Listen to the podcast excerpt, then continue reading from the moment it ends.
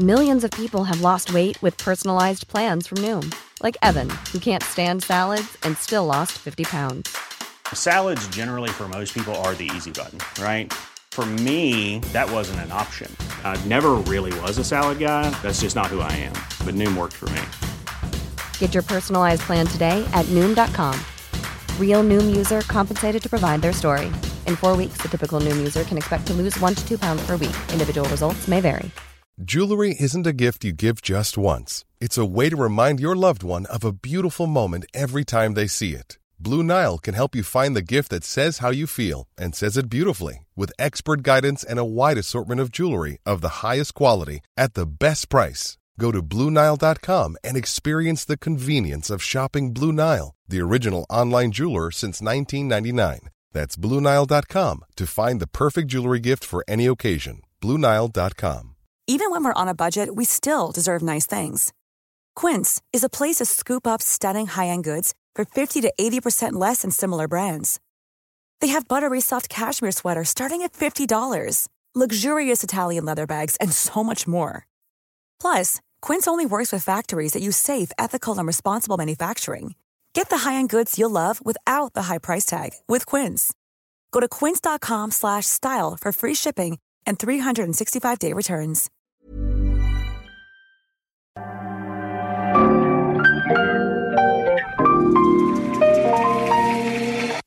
Bienvenidos a Isanaholic, el podcast que amplifica la conversación sobre la cultura de diseño y las industrias creativas a través de sus protagonistas.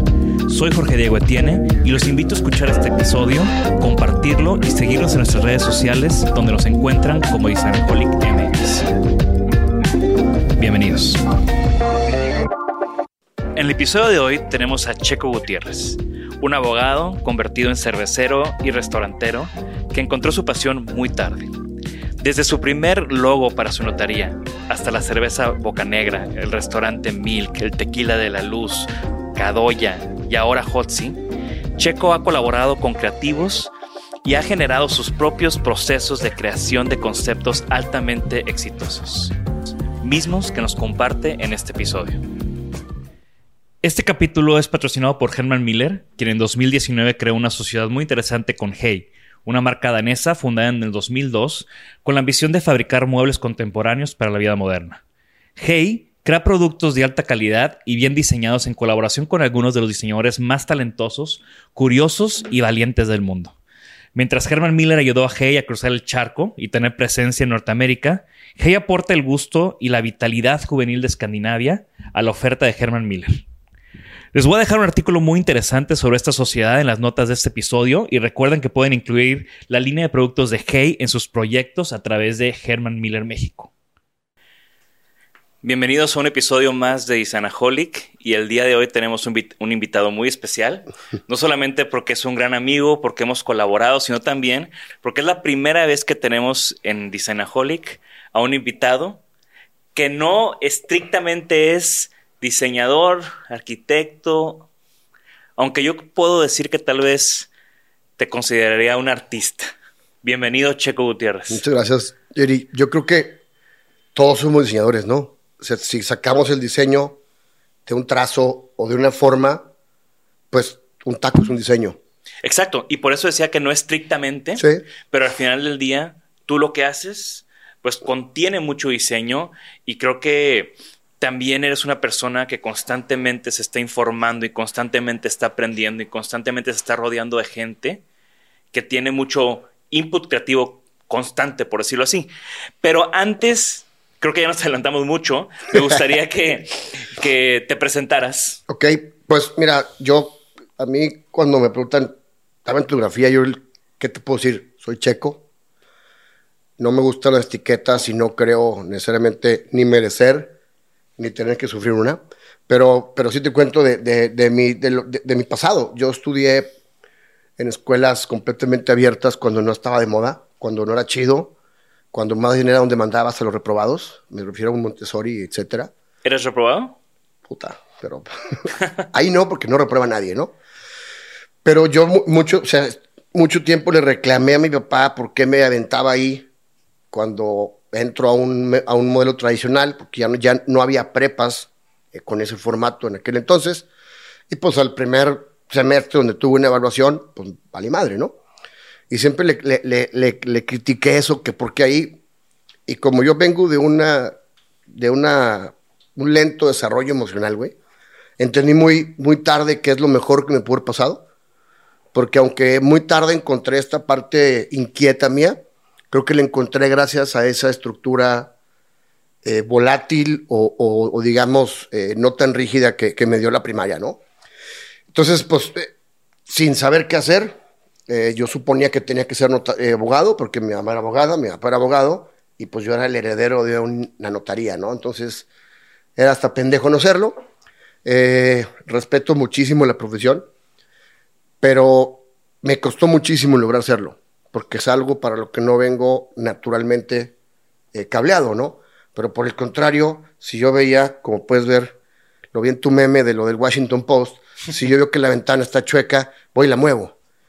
Pero nunca estudié para eso, ¿no? Entonces, este, así soy, soy abogado, soy notario. Eh, la, la gastronomía fue lo primero que me hizo, que me despertó la curiosidad de ver más allá de, un, de una cosa, que creo que tu mundo es así, ¿no? El mundo creativo es ir más allá. Y ahí empecé a, comer, empecé a tomar vino, empecé a preguntar dónde vienen las cosas, empecé a ver que hay un diseño de menú, ¿no? O sea, empiezas por cierta cosa, y me empecé a clavar. Y ahí creo que de cierta manera detonó mi lado creativo, aunque me confieso, el primer acto que hice como notario no fue sacar un libro, fue hacer un logo. Necesitaba que mi notaría no tuviera el aguilita arriba, como todos los juzgados, como el IMSS. Entonces, sin saberlo, ¿no? Yo decía, yo quiero algo que me identifique a mí. Y mi pretexto era que yo quería identificar mi folder por, este, más fácil que otros, ¿no? Y pues bueno, empiezo en la gastronomía, empiezo a rodear de gente que no necesariamente es tan rígida como el medio del notario, que es un medio muy, pues de, de muchísimo respeto, de muchísimo cuidado. Te equivocas y, y afectas a alguien y eres copartícipe del error. Entonces, son cosas que hay muy poco margen a, a ser creativo. Y ahí es donde creo que nace un boom en mí por siempre querer eh, cambiar todo. Eh, O hacerla de pedo. o sí, como lo quieras ver. Sí, mi vieja lo dice berrinche, tú le, tú le más genialidad, ¿verdad? Pero sí, y bueno, eh, estando en esto, en la notaría regalábamos una botella de vino en Navidad a, a los clientes importantes y conozco un güey que hace cerveza. Y entonces le digo, oye, ¿no me puede hacer a mí un batch para regalar cerveza? Sí, claro. Y ya andaba yo con, eh, con, con amigos, pues arquitectos, a través de la gastronomía, con María Sada, con Lucas. ese, ya estaba ahí el Boronas, ¿no? Digo de lejos, pero ahí estaban. Vicky. Y conozco a Vicky para que me le diera una identidad a la cerveza. No se podía llamar Notaría Pública 104. Era una pendejada, ¿no? Bueno, para mí. Y creo que ahí sí fue donde dije, bolas, güey. Esto es lo que me gusta. Y ahí creo que fue donde metí un pie al charco este de crear. Pero ya, De- te- ya te- desde- ten- está más grande que tú, güey. Tenía 36 años ya. Yo tengo 37. Ah, bueno. ya te tu vuelo. Desde esa primera cerveza artesanal que Vicky le dio, que Vicky le dio branding, por decirlo así. Vicky de fundadora del estudio Futura, Ajá. gran diseñadora de aquí de Monterrey. Eh, ¿Ya se llamaba Boca Negra? ¿Cómo salió el nombre Boca Negra? por diseño. Y ahí te va por qué. Porque creo que el diseño puede no, no vivir en una imagen. Eh, a ver si no me matan tus, tus puristas del diseño. Pero llega conmigo y me dice, aparte la conoces, ¿no? Es una mujer imponente. A mí la conexión mental me puede, como te lo he contado contigo, o sea, no, tiene que ser nada, ni siquiera fiel. Una conexión mental me, me, me nutre. Entonces, desde que llega con una actitud padre, muy distinta a lo que yo pensaba, obviamente yo llevaba unas cuernillas y dos corbatas y ya sabes, ¿no? Traje y la chinga. Tú se- seguías en, en notario mode. Siguió en mi papel de Harry Spector con pancita, ¿no? y llega y me dice, oye, pues, ¿qué van a hacer? El cuento, y me dijo, ¿para ti qué es la cerveza? Un premio. Son las 8 de la noche, me acuerdo que había un tráfico, la chingada, donde, donde íbamos. Entonces, pues un premio. ¿Qué quieres premiar? El esfuerzo. Y ahí, en, esa, en ese discurso, nace el diseño de la personalidad, de la filosofía que rige o debería regir hoy a Bocanegra. el nombre es una vertiente, el nombre es el ejemplo que, que, encontramos, o que encontró Vicky, porque no fui yo, y Iván, para, para ejemplificarlo, porque Francisco González Bocanegra fue quien hizo la letra del himno, pero los bombos y platillos se los dieron a Jaime Nuno en su momento. Entonces, su esposa, después de su muerte, lucha para que den ese reconocimiento. Entonces, Bocanegra, el diseño conceptual es un premio al esfuerzo, y el nombre es como para premiar a la gente que el esfuerzo le fue robado de la, del reconocimiento, ¿no? Es como, así empieza, ¿no? Desde ahí el diseño. Y creo que también, o sea, el tema de, porque después esa fue una línea narrativa que continuó con la marca, creo que hasta la fecha, ¿no? Este tema del esfuerzo y este tema, y este, este, esta vibra también se sintió muy regia, de alguna manera. Sí, de hecho, ahí entrando en temas de aplicación de diseño, que espero no tener la osadía de hablar de eso porque me van a hacer caca, güey. Pero tampoco sé hacer cerveza, entonces no, no, no, tan malo. Sí, tú, tú tranquilo, aquí dice que es un... Pues ahí ya tenía el look un poco industrial, ya tenía engranes como para traerle un poquito esa parte de fundidora, ¿no? O sea, sí tenía aspectos visuales que te llevan hacia la industria regiomontana. Y la industria regiomontana siendo un, una, un volcán, una erupción del esfuerzo, ¿no? O sea, la industria es un resultado, no es un mensaje, ¿no? Y claro que siempre el mensaje yo lo, y lo sigo diciendo, espero nunca vender con un bikini o con un músculo un vato, ¿no? espero que tenga mucho más argumentos lo que hago para conectar con la gente. Y para mí, pues, qué más padre que en una, en una tierra de, de, pues, de que todo se ha batallado y que han nacido muchísimos emprendedores, qué mejor que hablar de eso, ¿no?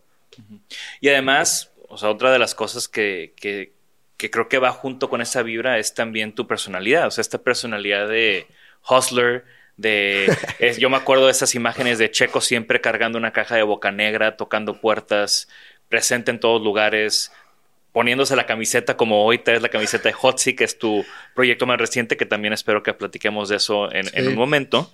Entonces también creo que hay ciertas, ciertas cosas que tienen que ver contigo que siempre veo en cada uno de tus proyectos. Pues es algo que me asusta, porque sin duda pues si me puedo comparar con un fotógrafo, con Yaguno, o con un pintor, sin poner nombre, pues vas a ver que es de él, ¿no? Pero yo sí quisiera, no quisiera ser el, el, a ver si no me pones pip por entrar en política, no quiero ser el Mauricio de San Pedro. Quisiera hacer algo y que pudiera durar por siempre, a pesar de mí. O sea, que, si, si, lo que yo hago no vive cuando no esté, probablemente no hice nada. Y sé que soy muy fuerte en, el involucramiento y a veces en lo que no suelto las cosas y me da, y me da miedo que cuando yo me vaya no vivan por, por haberlas yo amarrado tanto a mí, ¿no? Pero por un lado me, enorgullece que tengan una esencia mía, pero no quiero, que sean, no quiero ser esclavo de ellas o al revés porque entonces no hice nada. Eso me parece genial. Y bueno, eh, o sea, platicando un poco más de, de Boca Negra, para poder platicar de todos los otros proyectos que creo que hay, mucho de donde, mucha tela de que cortar contigo. Boca Negra fue una, o sea, hoy en día platicamos de cervezas artesanales y hay miles o cientos, no sé, tú, tendrás el dato de la industria. Creo que en el, en el país miles y en el mundo claro. millones probablemente. Pero cuando empezaste Boca Negra hace 10 años, ¿cuánto 2011 para 12. 2000, o sea, hace como 10 años más o menos pues no era tan común. Yo creo que estaba tal vez eh, Minerva, tal vez estaba... Habíamos cuatro en la ciudad, que por suerte todas siguen. Minerva era y es eh, la referente, digamos, en volumen. Exacto. Porque probablemente a alguien no le gusta y me encanta, pero es la que más vende, la que más presencia tiene, es la que más eh, se ha cuidado también en temas de que su tamaño no le afecte a su, a su calidad. En, el país estaba al menos Minerva Tempus, que yo las veía Calavera, que me encantaba. De hecho, fue una por las que yo, yo empecé a querer esto. Cucapá también estaba. De hecho, la, la, la, importaba. La traía un amigo de, de, Mexicali y la vendía acá. Y estábamos propaganda, estaba Albur, estaba Brachino, que sigue, o Bracino, y nosotros, cuando menos. Me refiero con una etiqueta y una caja puesta en algún anaquel, ¿no? Sí, o sea, artesanal, pero ya comercializándose, ¿no? Porque había también el chavo que a mí me la hizo, eh, Jaime, Jaime Luis Cantú, ahora tiene su cervecería, pero él ya hacía en su casa. Entonces había esfuerzos por ahí de, de cosas así.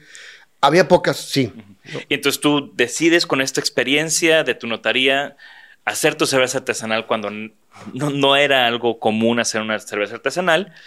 Tienes socios en ese, primer, en ese primer proyecto, En todos. que esos socios de Boca Negra incluían a Guillermo González Beristain de Grupo Pangea. Ajá. Y Humberto Falcón también empezó con nosotros, que ahora tiene pues, María Tinto y Sin Border, una cosa increíble, Valero, eh, Libre Wine Market. Es un güey eh, admirable, igual que Guillermo, ¿no? Exacto, entonces, pues estas tres personalidades dicen vamos a una cerveza artesanal y es un camino de 10 años y a los cuántos años eh, se consolida la marca o, cómo, cómo fue como esa historia de, de Boca Negra. Te la cuento así bien, bien, eh, tratando de ser muy claro. Empezamos literal, eh, creo que cada uno tuvo su aportación. Y hablo ahorita de que Guillermo dijo, yo no voy a meter un producto que me explote en la bodega como algún otro. Y lo digo porque cuando tú haces algo en tu casa, no eres ingeniero en alimentos, no eres brewmaster, pues hay ciertos riesgos con producto vivo, como una fermentación, ¿no? Entonces, el buscar la calidad, y voy a decir esto con vergüenza, ¿no?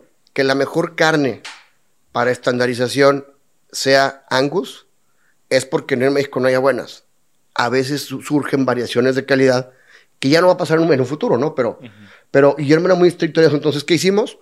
Buscar una planta que no podíamos comprar, que nos la produjera, que estuviera pasteurizada. La pasteurización es la violación de eh, cierto, cierta corriente de productores de cerveza y es la estandarización de otra corriente que busca más estandarización, ¿no? Y te lo digo por qué, porque es difícil que mandes una, una cerveza de Tijuana a Mérida en un camión con distintos topes, digo, picos de, de- calor y de frío y que aguante el viaje. Entonces, eh, nosotros ahí fue do- donde tomamos el camino de buscar una planta que nos diera eso y eso creo que fue un gran acierto de Guillermo, porque nos permitió entrar en muchas partes que no hubiéramos entrado si no hubiéramos tenido la calidad que te da una planta. Claro, Inversión. Calidad no me refiero que si está bueno o está mala, esos son subjetivos. Que pueda aguantar picos de calor, que esté pasteurizada. ¿no? exacto. Porque para no pasteurizar requieres levadura con un control impresionante, un equipo muy cañón para que no se meta más bacteria. Y tomando un atrevimiento, y espero no ofender a nadie, dudo que haya habido alguna que cumpliera con las características in the day, ¿no? Sí. Y además, o sea, todo este tema de, o sea, desde el principio fue un proyecto serio porque, pues, apostaste por el diseño, o sea, era una cerveza, yo me acuerdo, yo, yo la tomo desde probablemente hace 10 años. Eh, era la cerveza de, lo- de los diseñadores, por decirlo así, porque pues ahí mucho tenía que ver que estábamos en Monterrey, que la diseñó un estudio de Monterrey, que estaba muy buena, que era artesanal, etcétera, etcétera. Y se combina también como un momento, creo que Boca Negra se inserta en un momento de la explosión del diseño en Monterrey. Yo puedo atreverme a, a ampliar más. La expresión artística volvió a tener una ola como la tuvo en los ochentas, platicamos de esto. No fue nada más el diseño, la fotografía, el arte, los ilustradores, el diseño gráfico, el industrial. Los festivales de música. La- o sea, todo es que, boom, o sea, Monterrey ya, ya no somos, un, me pongo chinito con eso. O sea, ya no somos unos pendejos jugando a, jugando a nada. Estamos haciendo cosas increíbles. Dudo que Bocanegro hubiera podido existir sin esa ola de diseñadores como la tuya, como la de Sebastián y, y Vicky, pero tampoco sin la ola de gastronomía que empujó pues Guillermo y la Villanueva y el Chef Herrera y, y todos los subsecuentes, ¿no? Que, que antes para comer en Monterrey bien, pues había cinco o seis cosas. Y después llega la expresión, yo puedo llamarlo así, que es expresión, cómo me traigo yo algo que me gustó en otra parte y, y la elaboro aquí. Creo que eso, y fíjate, nunca lo he analizado ese momento, nunca lo había analizado de esa manera, perdón. No fue el boom de la cerveza. Creo que lo que más apoyó a Bocanegra fue el boom de la expresión. Ahí nació, pues, el despertar de Chuy y Pintos y, y, Claro. y, pues todo lo que conlleva, ¿no? Sí, eso me parece fascinante. Y bueno, nada más para cerrar el capítulo de Bocanegra, por decirlo así, eh, pasan X años y, y sucede algo muy importante en la historia de la cerveza, que es eh, una adquisición o cómo le llamarías. Sí, es una sociedad disfrazada como tú quieras. A final de cuentas, nos asociamos con ellos. Hubo una, hubo una contraprestación Con. con, con ABI, que es, es la filial de Modelo. Lo digo de esta manera porque fue un esfuerzo global del grupo, obviamente aquí fue a través de modelo. Fue los dos años, dos años y cachito. O sea, los dos años nos, nos viene un chavo, Thomas Blake, otra vez diseño, por eso se llamaba Blake, el restaurante que tronó como palomita en Arboleda, como un tema de ponerle un, un gracias a quien nos descubrió. Y nos cuenta que si nos pregunta, ¿y quieres tener socios? Y dije, nada, ni más, ¿por qué chingos quiero socios? No, entendía, ¿no? Y seis meses después se consumó, fue en 2015, en diciembre.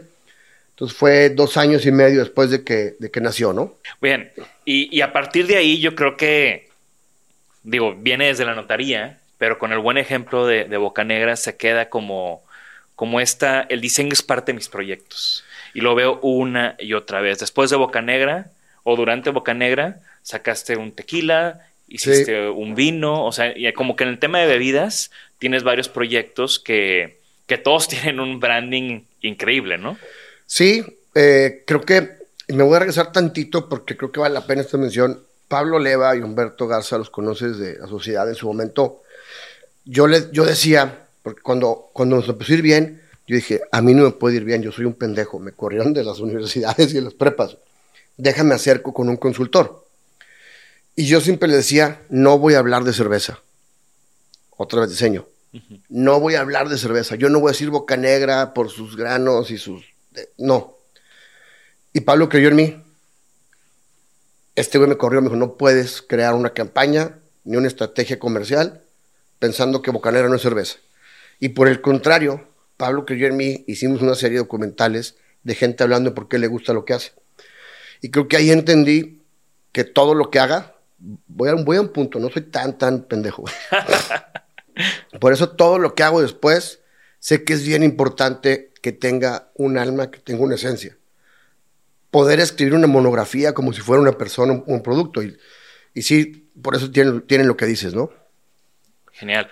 Y, y, bueno, nada más para hablar de estos otros proyectos, uno es Tequila de la Luz. El, el primero, en orden cronológico que sale, que surge, es Milk. Ok. Eh, y te cuento su diseño. O sea, yo estaba con mis hijos de viaje en Nueva York y veo en esas tiendas donde encuentras desde sex toys hasta postcards y... Un y, Spencer Gifts, una cosa así. Peor, güey. Fue en Times Square, una madre de esas. ¿no? Imanes para el refri, güey, ya sabes, ¿no, güey? Y veo un, un uh, billboard de Harvey Milk. Uh -huh. Harvey Milk es este político eh, gay de San Francisco que tiene... Fue el primer gay electo en la historia de Estados Unidos. Exacto. Pero otra vez diseño. Hoy lo veo y entiendo que saqué de ahí, yo sin saberlo. Y nada más dije, ah, Milk, algún día voy a hacer algo con ese nombre. Entonces, eh, yo quería hacer algo eh, en Monterrey que no fuera una plaza, quería hacer una, una, una, gastronomía que fuera la mejor de la ciudad, pero que pudiera ir más gente que Tanaka o Pangea, que no digo que sean caros, sino que tienen insumos que no permiten eh, ser tan accesibles, ¿no? Es otro concepto. Es otro concepto, pero no quiero admiro mucho a los dos como para decirles caros, ¿no? Sino que tienen este, no, pues, atunes que ayer estaban nadando, pues tienen otra presión. Entonces surge el centrito porque creo que, otra vez diseño, güey. Yo quería ser uno de esos imbéciles que iba a creer que el centrito podía ser un barrio de diseñadores como hoy pasa.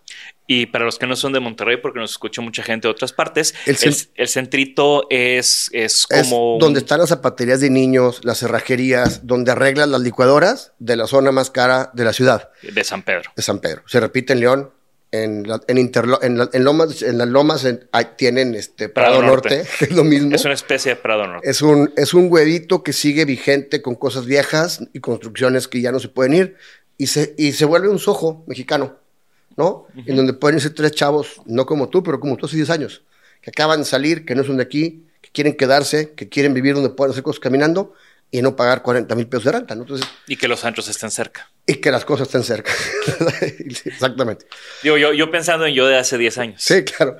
Entonces, pues Milk era un lugar a pie de calle, que fuera un vecino, no un intruso, o sea, que no tuviera un anuncio por fuera, que no tuviera bocinas, entonces nace Milk como tal.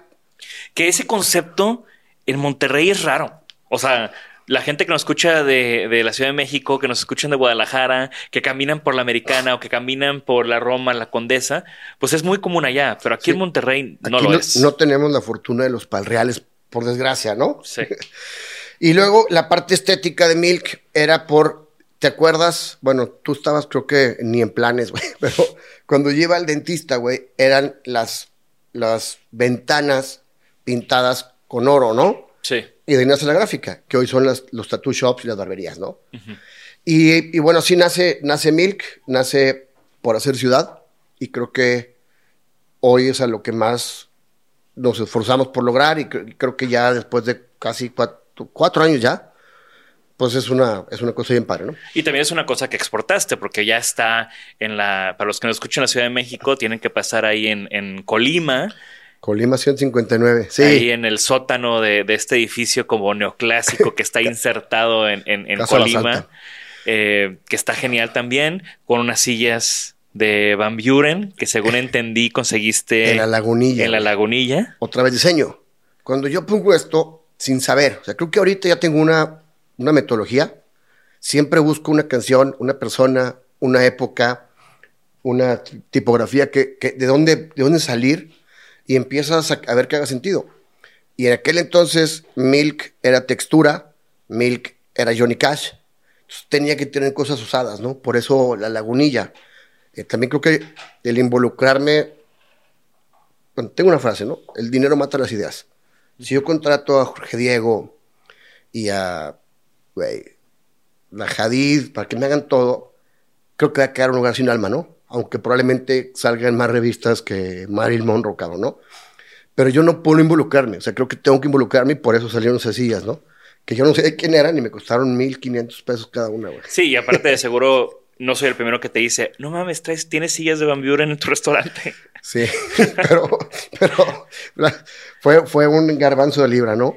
Sí, no, me parece genial. Aparte, creo que esto que hablas de dar una personalidad a un lugar se nota, porque también pues en tus otros proyectos tienen, digo, para mí es algo muy interesante porque al conocerte, veo que todos los proyectos tienen algo de ti, pero también veo que todos los proyectos tienen algo diferente, un concepto diferente muy fuerte.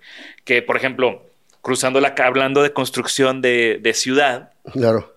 pones Milk ahí en, el centrito y poco tiempo después, enfrente, pones Kadoya, que es un restaurante de ramen lo opuesto, ¿no?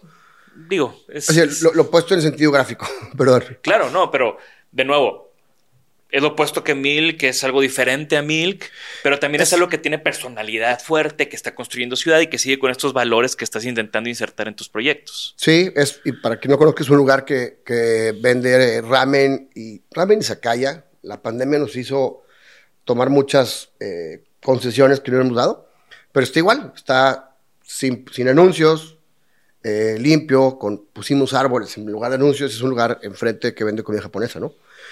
Y yo creo que, que sí va, creo que eh, me encanta, o sea, si, si, si, yo pudiera vivir en el centrito, sin duda, si pudiera, me refiero, la oferta que, que, hiciste está configurada para un, para un grupo más joven con menos, con menos hijos, ¿no? Sí. No digo que no pueda porque X, ¿no? Pero, güey, ahora donde viven estos güeyes de, ¿cómo se llama el Parola y Sí. Y Rafa. Ajá, y Pato. Y, René más ¿no? Ajá. Güey, está hermoso ese. Creo que el centrito para mí es, es algo que va a explotar muy bien. Y hay que ver cuál sigue porque pronto se va a acabar, ¿no? Exacto. Y, creo que eso es también parte de, esta como visión, ¿no? De tú sabes, o sea, tú nada más estás pensando en dónde pongo algo hoy, sino dónde puedo poner algo mañana. Sí, creo que somos como, como pinches montoneros, ¿no? O sea, me preguntabas de las fuentes del centro me encanta la Purísima. Creo que no soy el único. Siento que me encanta porque vi que tú fuiste y luego ves que fue el halo eh, monumento. Creo que es una construcción de microinformación que recibimos de quien admiramos y seguimos, ¿no? Creo. Sí, la Purísima es, otro de estos barrios, distritos que está pegado ahí en el centro de, Monterrey, que también últimamente se ha estado urbanizando de una manera interesante. Eh, estamos en Tampiquito, sé que también tienes un proyecto por aquí, por Tampiquito. A ver si no me linchan ustedes, güey. No, para nada. Bienvenidos todos al barrio.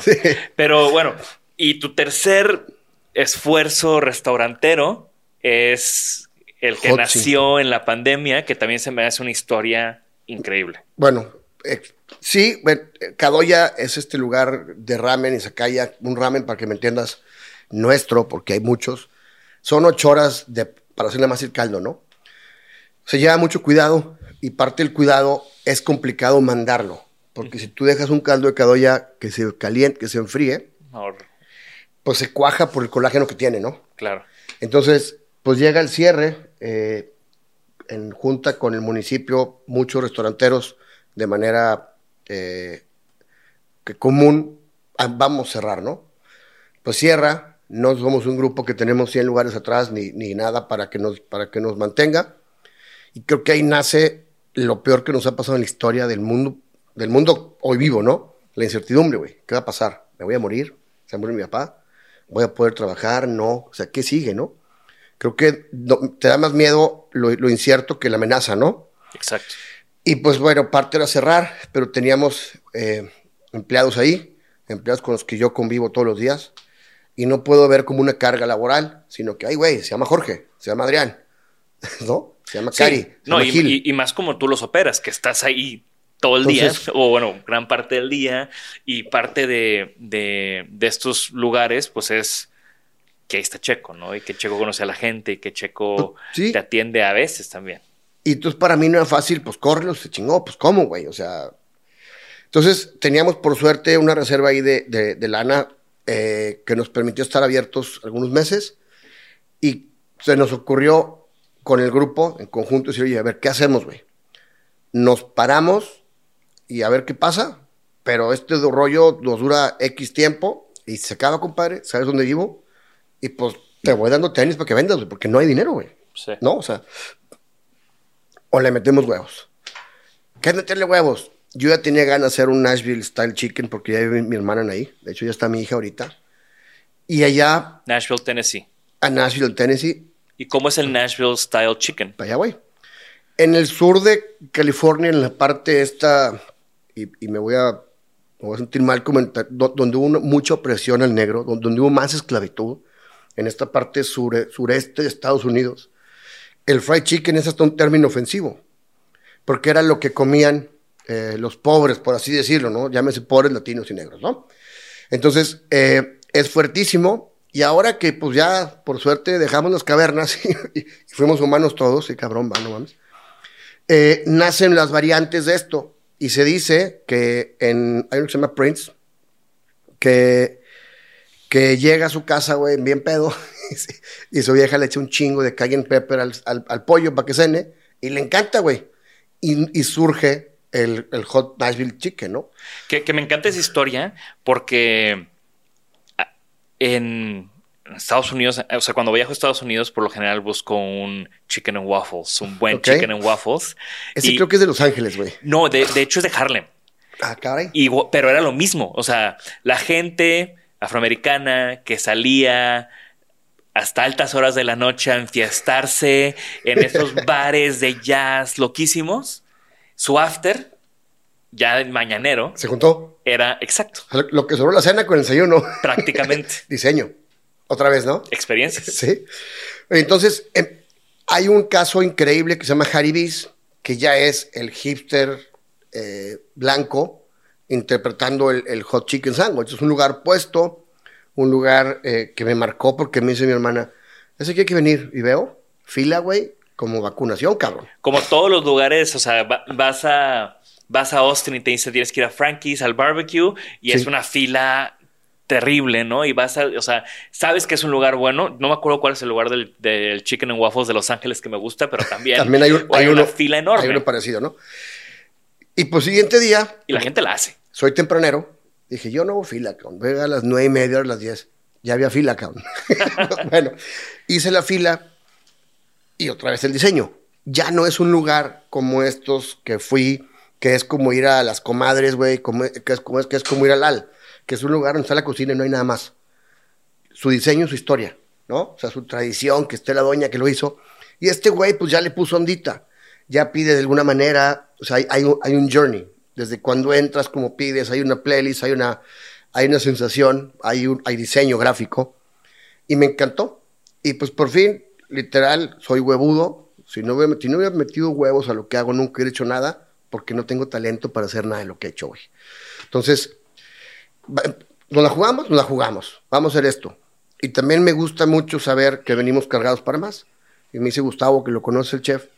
¿Pero cómo? El viernes empezamos, cabrón. ¿Cómo? El viernes, cabrón. No, es que no tengo receta. Me meto, ya hemos hecho un chicken, en, hecho un chicken, un hot chicken en, en Blake en un restaurant week. Pido la receta y dije, aquí está, cabrón. Y una de Google, güey. Ahí está tu receta. Ya sabía que no lo iba a hacer, güey. Pues salió grandiosamente la ranch, que era la que más te gustaba, supongo.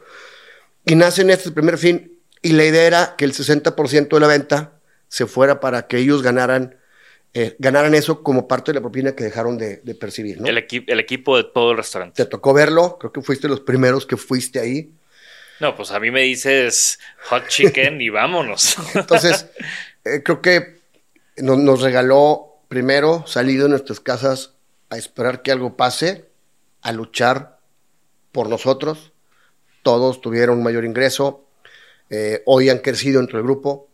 Algunos son socios ahora del proyecto, porque creo que es, es justicia, no es que yo sea bien buena onda, no, güey, pues lo hicimos todos, ¿no?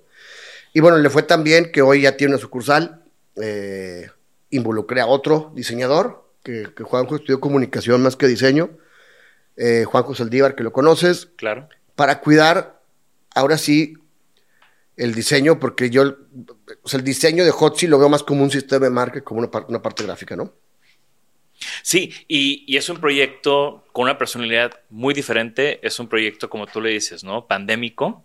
Sí. que, que una de las cosas que más me han fascinado de verlo de cerca es ver cómo vas prototipando e iterando y cambiando y moviéndole y no eres, o sea, y no ha sido este proyecto de aquí está, se chingó, les gusta o no, esto es mi propuesta, sino que ha sido, escuchas a la gente, entiendes tus procesos, Me junto con los más chingones, como contigo.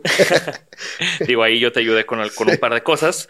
Y, y por eso mismo te digo que, que ha sido fascinante ver como este proceso de creación, al punto que ahorita ya estás buscando eh, fondeo para hacer no sé cuántas sucursales. Pues siempre digo que voy a tener mil, precisamente porque la burla me, me nutre. Y aparte, güey, si pongo 10 ya chingué, güey. O sea, prefiero soñar grande y fracasar que soñar chico y lograrla. Porque si lo logro, creo que es una es un síntoma o un mensaje que se podía más, ¿no? Me encanta. Ahora, eh, digo, ya hablamos de bebidas, ya hablamos de restaurantes, de experiencias, y sí, yo creo que sin querer queriendo es- sacas estos puntos, estas palabras claves en el proceso de diseño, ¿no? Hablaste de un journey, Sí. hablaste de, de este tipo de cosas, eh, y por eso te quería tener aquí en, en el podcast, ¿no? Porque creo que, como tú decías al principio, todos somos diseñadores de una u otra manera. Y el chiste es, pues, tener como esa, lo que le llaman creative confidence, ¿no? De, de vamos a hacer algo chingón, lo haga yo, me junte con alguien, pero es como estos objetivos e ideales de hacer las cosas bien hechas, porque lamentablemente lo hemos visto mucho en México. Gente que puede hacer cosas chingonas opta por hacer las cosas fáciles. Eh, me gustaría que nos compartas qué has aprendido. Yo sé que muchas cosas, ¿no? Pero ¿qué aprendizaje te gustaría compartir con, con nuestra audiencia? Pues yo creo que eh, dos, aviéntate. Fracasar es el mejor maestro y creo que el fracaso no existe como tal. El fracaso no es no empezar. Ahora que tengo un grupo, ya no he sido solo, siempre les digo, vamos a empezar, güey. Es que no estamos listos. Está bueno, güey. Pero si no empezamos menos. Creo que un mensaje es aviéntate. Yo tengo una frase que es equivócate más, equivócate mejor. Porque si fracasaste, aprendiste. Y la otra, creo que es algo que lo podemos ver, es que todo lo que admiramos, así de, lo que sea, si tú ves quién lo hizo, probablemente lo conoces, güey. O sea, yo he visto cosas tuyas que digo, no mames, güey, fue, fue JD. ¿Por qué no puedo soñar tan grande como, como saber que, que, digo, usando el ejemplo más estúpido del mundo, ¿no? Que la compañía más grande de la historia del, universo empezó con un pendejo vendiendo libros en su casa, ¿no? O sea, creo que son, ve- venimos con todo lo que necesitamos para hacer lo que más admiramos, ¿no? Me encanta. Y, y bueno, ¿cuáles son tus sueños? Ya con, con tanto que has logrado y con estos objetivos. A ver si no Cuando ya son objetivos, A ver si no me vas a llorar, güey. los objetivos no son sueños, no son creo que objetivos claros. Quieres Sí, abrir mil, pero ¿cuáles son tus sueños? Creo que mi, mi sueño es ver a mis hijos como los veo hoy.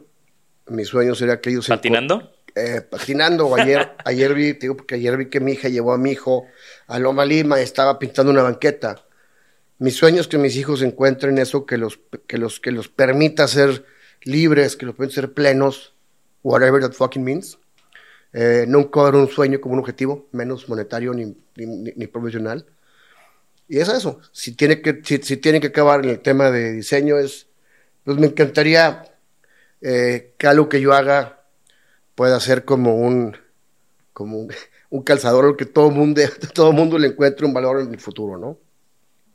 Y, y ya hablando de, de estos objetos, digo, tú y yo hemos tenido muchas conversaciones últimamente de sonido, de equipo de sonido, eh, pero no sé si, si tu objeto favorito es algo que tiene que ver con sonido. ¿Cuál sería tu objeto favorito? Leí la pregunta y estaba esperando que te la brincaras.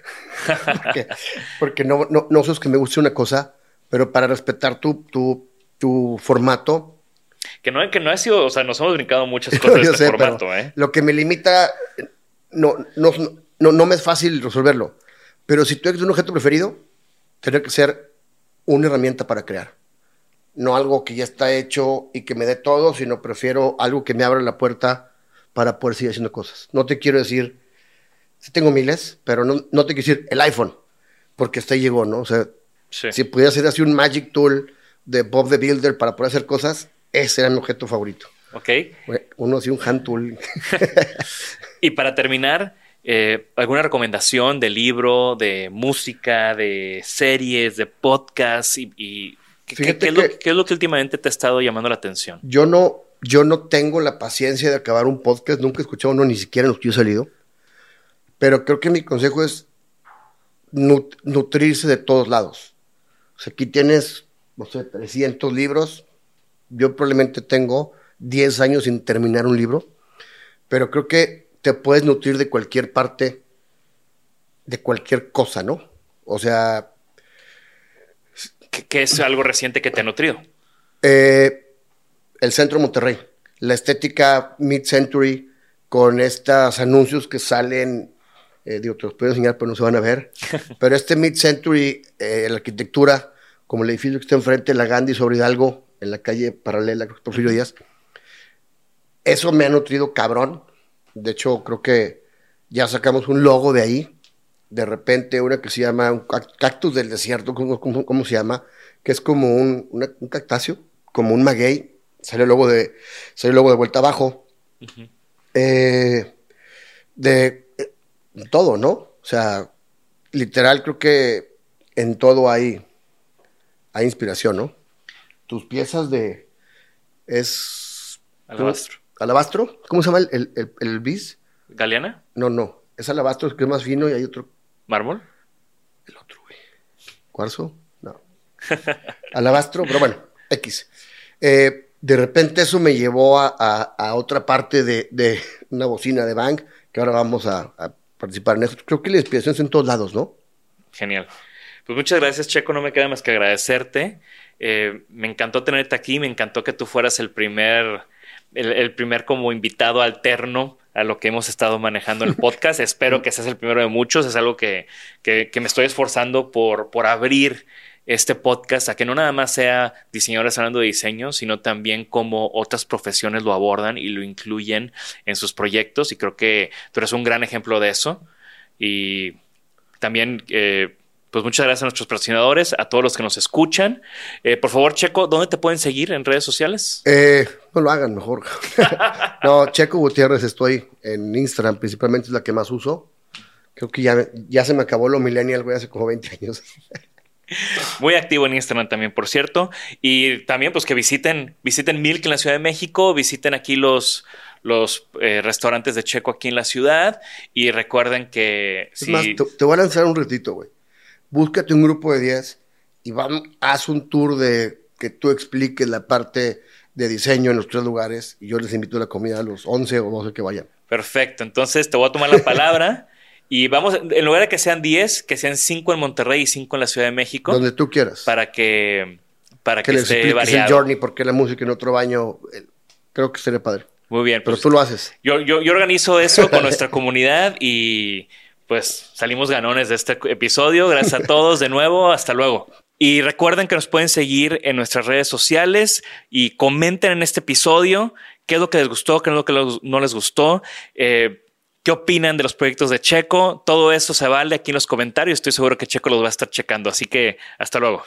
Gracias por escucharnos. Por favor, suscríbanse al podcast y síganos en nuestras redes. Nos pueden encontrar como Isanaholic MX. Y para que la conversación continúe, deja tu comentario. Me interesa mucho conocer tu opinión. También te puedes registrar a las 5 de la semana un newsletter con lo más relevante del diseño, arte y arquitectura directo en tu mail. Mi nombre es Jorge Diego Etienne y esto fue Isanaholic.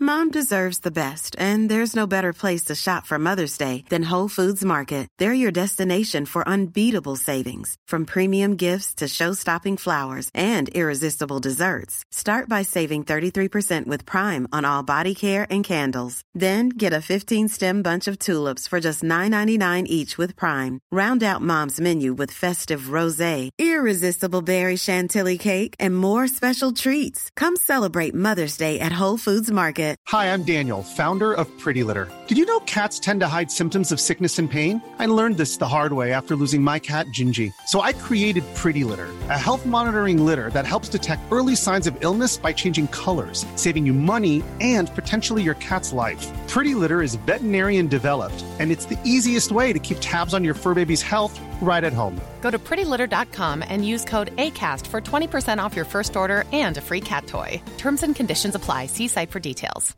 Even when we're on a budget, we still deserve nice things. Quince is a place to scoop up stunning high-end goods for 50 to 80% less than similar brands. They have buttery soft cashmere sweaters starting at $50, luxurious Italian leather bags, and so much more. Plus, Quince only works with factories that use safe, ethical, and responsible manufacturing. Get the high-end goods you'll love without the high price tag with Quince. Go to quince.com slash style for free shipping and 365-day returns.